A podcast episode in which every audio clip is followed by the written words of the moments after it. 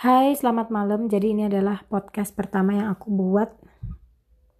Hmm, sebelumnya perkenalkan dulu aku Ina. Aku adalah seorang ibu rumah tangga yang sudah menikah sekitar 3 tahun 3 bulanan. Usiaku 27 tahun dan aku perempuan.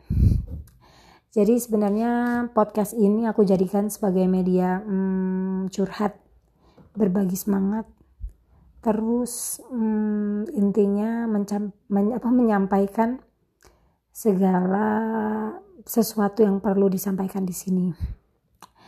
Karena ini adalah pengalaman pertama aku, jadi harap dimaklumi sedikit agak kaku. Tapi insya Allah ke depannya aku akan terus belajar, belajar, dan belajar.